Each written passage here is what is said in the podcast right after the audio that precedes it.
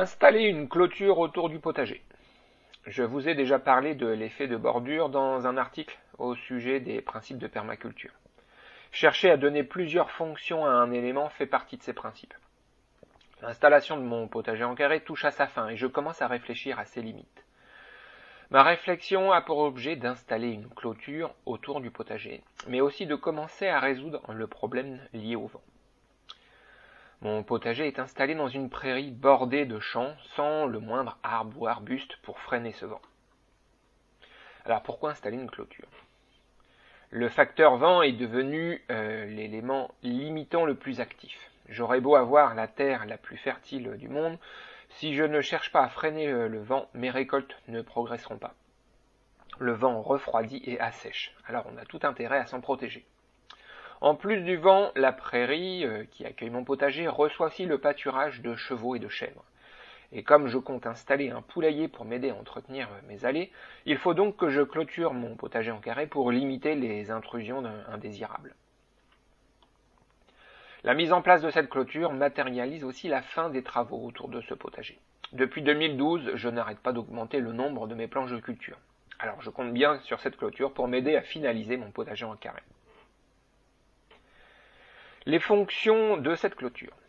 Pour clôturer le potager et me protéger du vent, je pourrais simplement planter une haie d'essence locale et variée. Mais avant de profiter des bénéfices de la haie, il me faudra attendre quelques années. C'est en partie pour essayer de gagner un peu de temps que je veux concevoir ma clôture. Cette conception devra remplir plusieurs fonctions.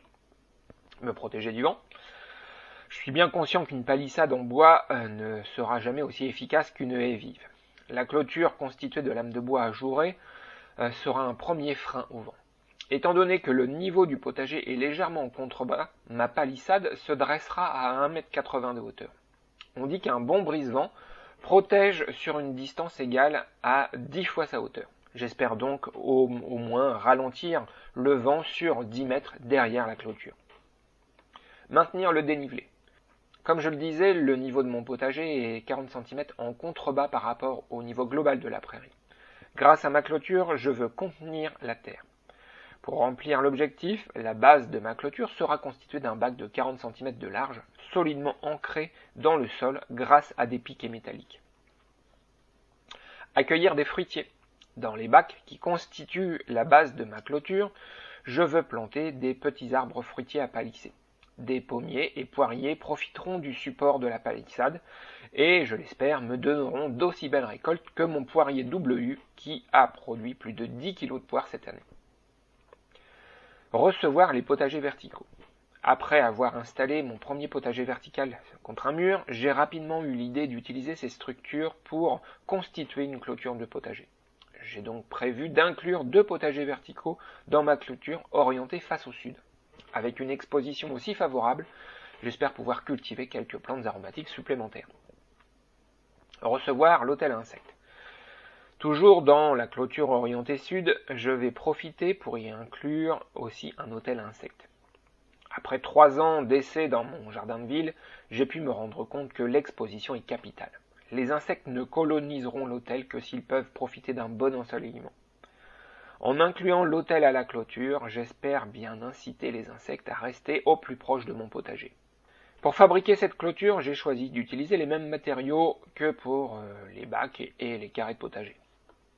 Des voliges de 25 par 200, des poteaux de 69 euh, mm de section, des piquets métalliques et une protection plastique. La grande différence par rapport au bac, c'est d'assurer le maintien du dénivelé de la terre il faut que la clôture soit solidement fixée dans le sol pour résister à la pression de la terre. Pour assurer ce maintien, les poteaux seront assemblés avec une traverse. Comme d'habitude, quelques images valent mieux que de longues explications. Alors vous pouvez me poser vos questions euh, dans les commentaires. Si vous avez des idées de fonctions supplémentaires que je pourrais ajouter à la clôture, mais je suis preneur. Je vous dis à bientôt.